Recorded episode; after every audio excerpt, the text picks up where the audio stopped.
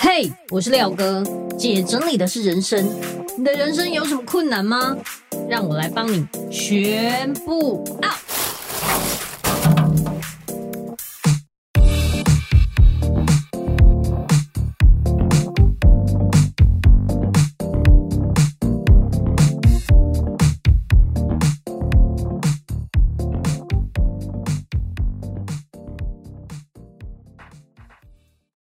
本集节目由云漾生活赞助提供。Hello，大家好，我是收纳幸福廖星云廖哥。让我们来听听廖哥收纳补习班储藏室的学员心得。他说：“廖哥的收纳课不藏私，每招都是最直接的，让我们在课后就可以马上动起来，立即见效。”还有一个学员说：“作业的回馈是让我最感动的部分。”第一次作业，我看到了团队留给我的回馈，感受出你们对我的用心，真的很感动。第二堂课，老师还拿我的第一次作业直接教学，真的很感人。这些学员的作业让我非常感动。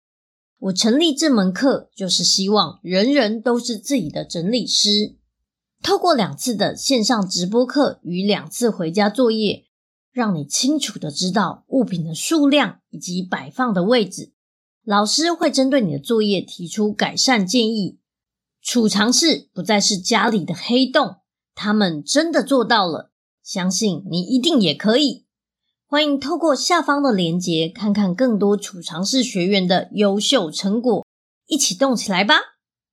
欢迎回来，姐整理的是人生，我是你的整理师廖星云廖哥。这集啊，我想跟大家分享一个我之前做过的印象很深刻的案例。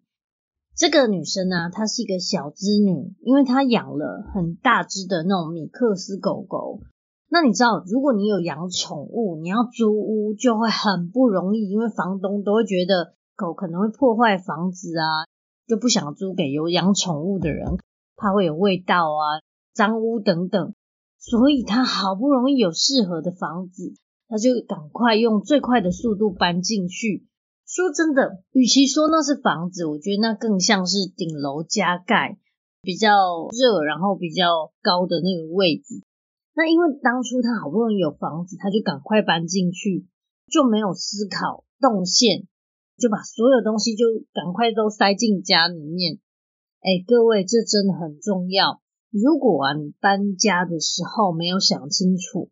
那你所有东西就是随便的就把它定位，你之后觉得不方便，你想要再改的时候，其实都已经有点来不及，就觉得啊好冰冻啊，啊都已经住这里这么久了，不会心安呢。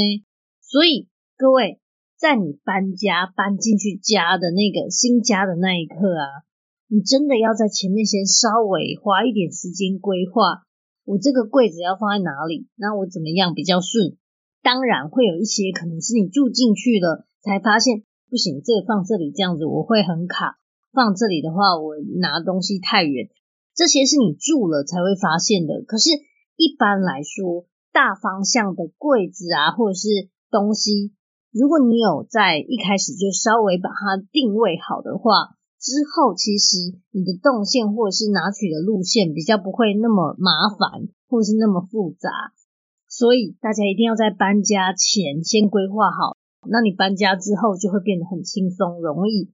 可是就是像他这样，因为搬得很仓促，把东西都塞进家里，结果呢，本来是卧室的房间，因为累积了太多的杂物，再也走不进去。照理来说，卧室就是要给主人睡的，对不对？结果他的卧室堆满了各式各样的杂物，他都觉得这些东西都用得到。所以就这样无形之中把他的卧室塞满了，他没有地方可以睡，最后呢，他就只好睡在客厅。因为呢，他的工作时间很长，回到家他真的都累瘫，没有时间可以整理。加上他自己也有做一些网拍的生意，结果呢，就会累积大量的库存，堆满了角落。哎，我发现啊，大部分做网拍生意的人。你们的吨毁就是存货啊，囤货那些真的好多。如果你真的有很多库存的话，你要不要试试看，给自己一个时间？就例如说，假设我呃半年没有把这些东西卖掉的话，我就要便宜把它直接全部出清掉。就比方说一整包多少钱？跳楼大拍卖全部卖掉，或者是送给别人也好，捐掉也可以。因为像我们之前就有客人觉得呢，他那些网拍的汇兑就是呃库存都是钱，所以他就一直舍不得。就放了十年二十年，我们去整理的时候，天哪，那些都好怂，好久以前，然后都好丑。最后不要说卖掉了，送人都很难送。所以你要不要在一个最好的那个时间点呢？压一个时间，假设啊，我半年没卖掉，我一年没卖掉，我就要把这些清掉或捐赠。总之呢，它就有很多很多拍卖的库存，然后堆满了角落。可是呢，其实真正让他一蹶不振的，就是他之前的狗狗死掉了。唉，说到这个，我真的觉得很有感，因为现在是六月，也是我狗狗过世的月份，它已经过世六年了。当你心爱的狗过世的时候，你会有多伤心？然后要多久才能走出来？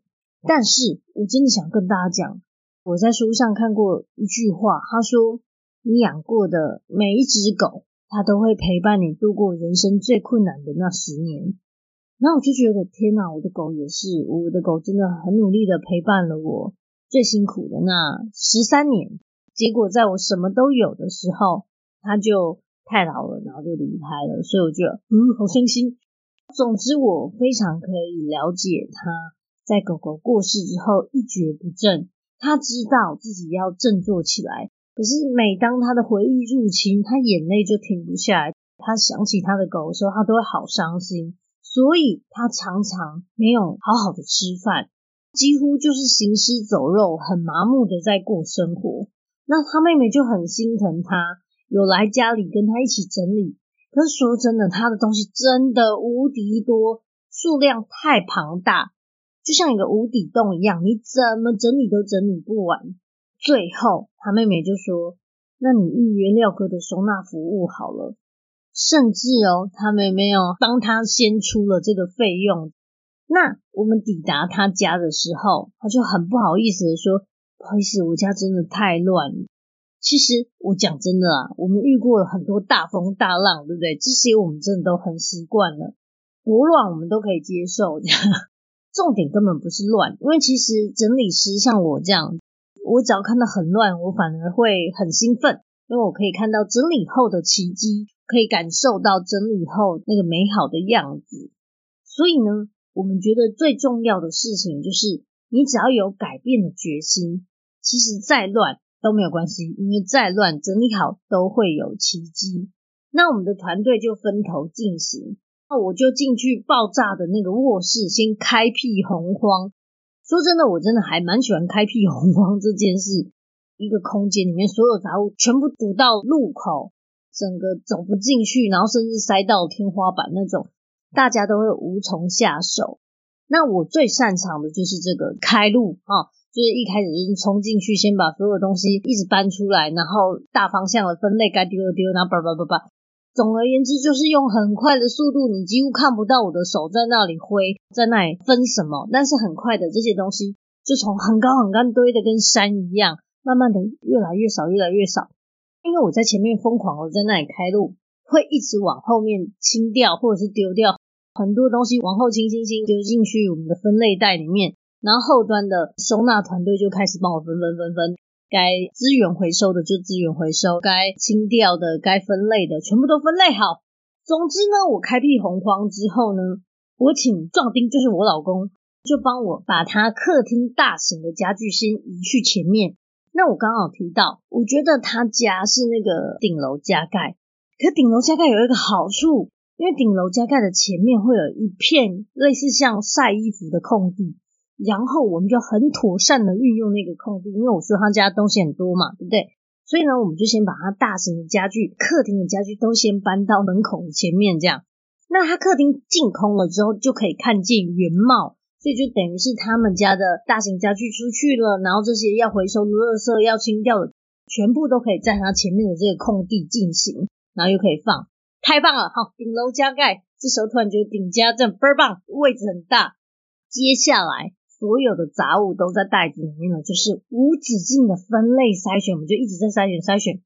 结果呢，他挖出很多很多那种过期的宠物零食，就是你知道，他就很喜欢狗嘛，所以一定会买很多宠物的东西，可是都过期。其实宠物零食不香呢，买下来那么多也是贵贵这样，都放到过期，所以找不到又买，这就是一个小小的浪费，对不对？所以希望大家，如果你有宠物的话，这些宠物的东西最好集中在某一个柜子、某一个架子，不要像他这样，他可能就是去买了，然后或者是网购来了，对不对？他就放在那个纸箱里面，或者是买了之后放在一个某一个塑胶袋里面，就忘了。尽量回到家之后，纸箱拆掉，袋子丢掉，把这些东西直接放在某一个宠物专区，这样子你就不会忘记。而且罐头有多少，肉泥有多少，或者什么有多少。你马上一眼就可以看到需不需要补货，哪一些要赶快吃等等。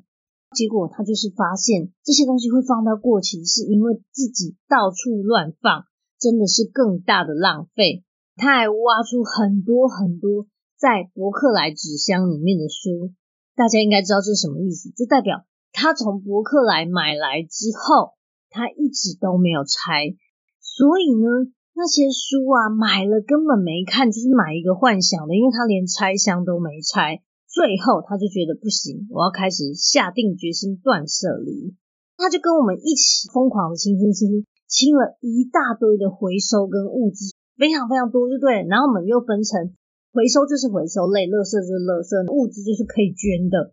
打电话给实际的师兄，就实际的师兄知道他东西爆多之后，他就开卡车就直接来载走了。然后重新定位之后，我们把床搬回他的主卧室。本来就应该在主卧室里面有床，对吧？本来堆积如山、走不进去的房间，就变成了最美好的房间。其实呢，在我还没有开始帮他整理之前，我站在那个堆积如山的主卧室门口，因为走不进去嘛，我就问他一个问题，我说。你希望这个房间可以变成一个什么样子？这个很重要，大家一定要记得。如果你想要整理之前，你一定要问自己这个问题：我希望这个房间变成什么样子？然后他就说：我希望它可以恢复主卧室的功能。我希望我可以睡在床上。我希望我的狗狗也可以来这个房间跟我一起睡。就这样，当我们整理好之后呢，他的床头柜呢就放了他喜欢的书。床垫放上去之后，旁边还留了一个小小的位置，是给他的狗狗睡的。他的房间就恢复原本的功能，变成最美好的房间。而且呢，床头上面的整排的书就提醒他：你买书要看，不可以放在博客来的纸箱都没拆箱，这样有买跟没买一样。然后再来。被淹没的桌子就重见天日，让他有一个可以好好坐下来写东西的地方。再来呢，狗狗的零食跟玩具还有尿布全部统一集中，清楚就可以看到库存啊。现在尿布还有几箱，然后零食还有多少，就不怕再重复购买了。大家一定要学起来，不管你家里是狗狗还是宝宝都一样。好，再来呢，我们在他的客厅呢整理完之后，哇，整个是截然不同的风景。它本来就是塞爆，你一进去就会觉得有一种。很强烈的压迫感，可是现在呢，我们就利用它的沙发的后方，把层架放在它沙发后方，变成一个像小小的走道一样，规划出它的网拍库存区。等于是，如果他真的现在网拍东西有卖掉的话，直接走到沙发的背后，铁架上拿出他要的库存，要出货的那些东西。之后呢，他要找货出货，都只要往后面那边走，非常的方便。然后狗狗啊，会有很多那种大型的推车啦、提笼啊等等，就是这些外出的用品也一并收纳在这个沙发后面的这条我做出来的走道的最里面。哎，你不要小看这小小的一个走道，这样子，所有大型的东西收纳在这里的时候，一进门你就不会觉得哇，好阿杂，好多东西哦，反而是你会先看到沙发。那这些杂杂的东西就全部都收纳在沙发后面的这个小巷子里面。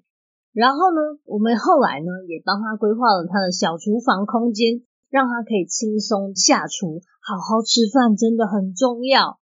最后我们在那里笑，就说他有两只狗，因为他要收纳整理，所以先把这两只狗呢先寄放在朋友家。如果呢这两只狗回来了，一定会觉得自己走错房间哦，这个家怎么变得那么美好？搞不好以后哦，他不是都很晚下班吗？搞不好你以后下班的时候，你发现两只狗狗它已经帮你煮好，在家里等你这样。然后笑得很开心。总之呢，家的样貌就是你心里的样貌。我觉得啊，我很开心看到它维持得很好，而且开始重新生活。我相信你在天上的那个毛孩子，他一定会为你现在的转变感到开心。就觉得哇，我的主人很棒，他现在终于往前走了。你可以把我放在你的心里，可是我希望我不要成为你难过然后无法向前的原因。那我会永远在另外一个世界祝福你，然后陪伴你。总之呢，我觉得相信在天上的毛孩子看到他的转变，也会非常非常的高兴。所以我真心觉得干净的家会好事发生。我相信新的一年，他和他的狗狗都会过得更幸福。跟大家分享这个故事，对不对？我真的觉得。小资族，然后又养宠物，然后工作时间又长，真的是一个很崩溃的事情。因为你看，狗狗需要人家陪伴，然后家里可能又很混乱的情况下，你真的无从下手。可是，如果你也跟他一样，可能有宠物，然后家里东西又很多又很乱，不知道该怎么整理的时候，我真的觉得，像我刚刚提到的，把宠物的东西集中，让你的空间恢复原始的功能。其实断舍离真的是一个很大的重点，像我们从他们家清出来的纸箱啦、杂物啦、不要的，就让实际一整台三点五吨的卡车全满。所以我就在想，天哪，他当初花了多少钱搬家，然后搬了一堆不重要的杂物。所以如果你也是小资族，你也没有太多的时间，然后你可能又养宠物，然后很累，我建议你就是每天一点点，比如说。东西不要放在纸箱里面，因为你放纸箱，你就会失忆。你看那个博客来纸箱里面的书，没有人记得把它拆开来看，这不是很隐恨吗？你每天可以做的就是尽量把纸箱全部拆光，然后让这个东西露出来。它是书，好，那你就放在书的区域；它是宠物零食，就放在宠物零食区域；它是衣服，就把它拆开来看，到底要洗一洗呢，挂回去还是怎么样？总之，不要再把东西放在纸箱里面了。希望你可以每天一点点断舍离，让你的家的东西少一点，你的时间就会更多，把多出来的时间拿来陪伴毛小孩，让你过得更幸福、更快乐。OK，那这一集就到这边。如果你觉得这一集对你来说很有帮助的话，欢迎你分享出去，也欢迎你到我的 Apple Podcast 底下评分留言，记得给我五星好评。然后也可以到我的粉丝专业收纳幸福廖心筠留言跟我分享哦。那我们下集见，拜拜。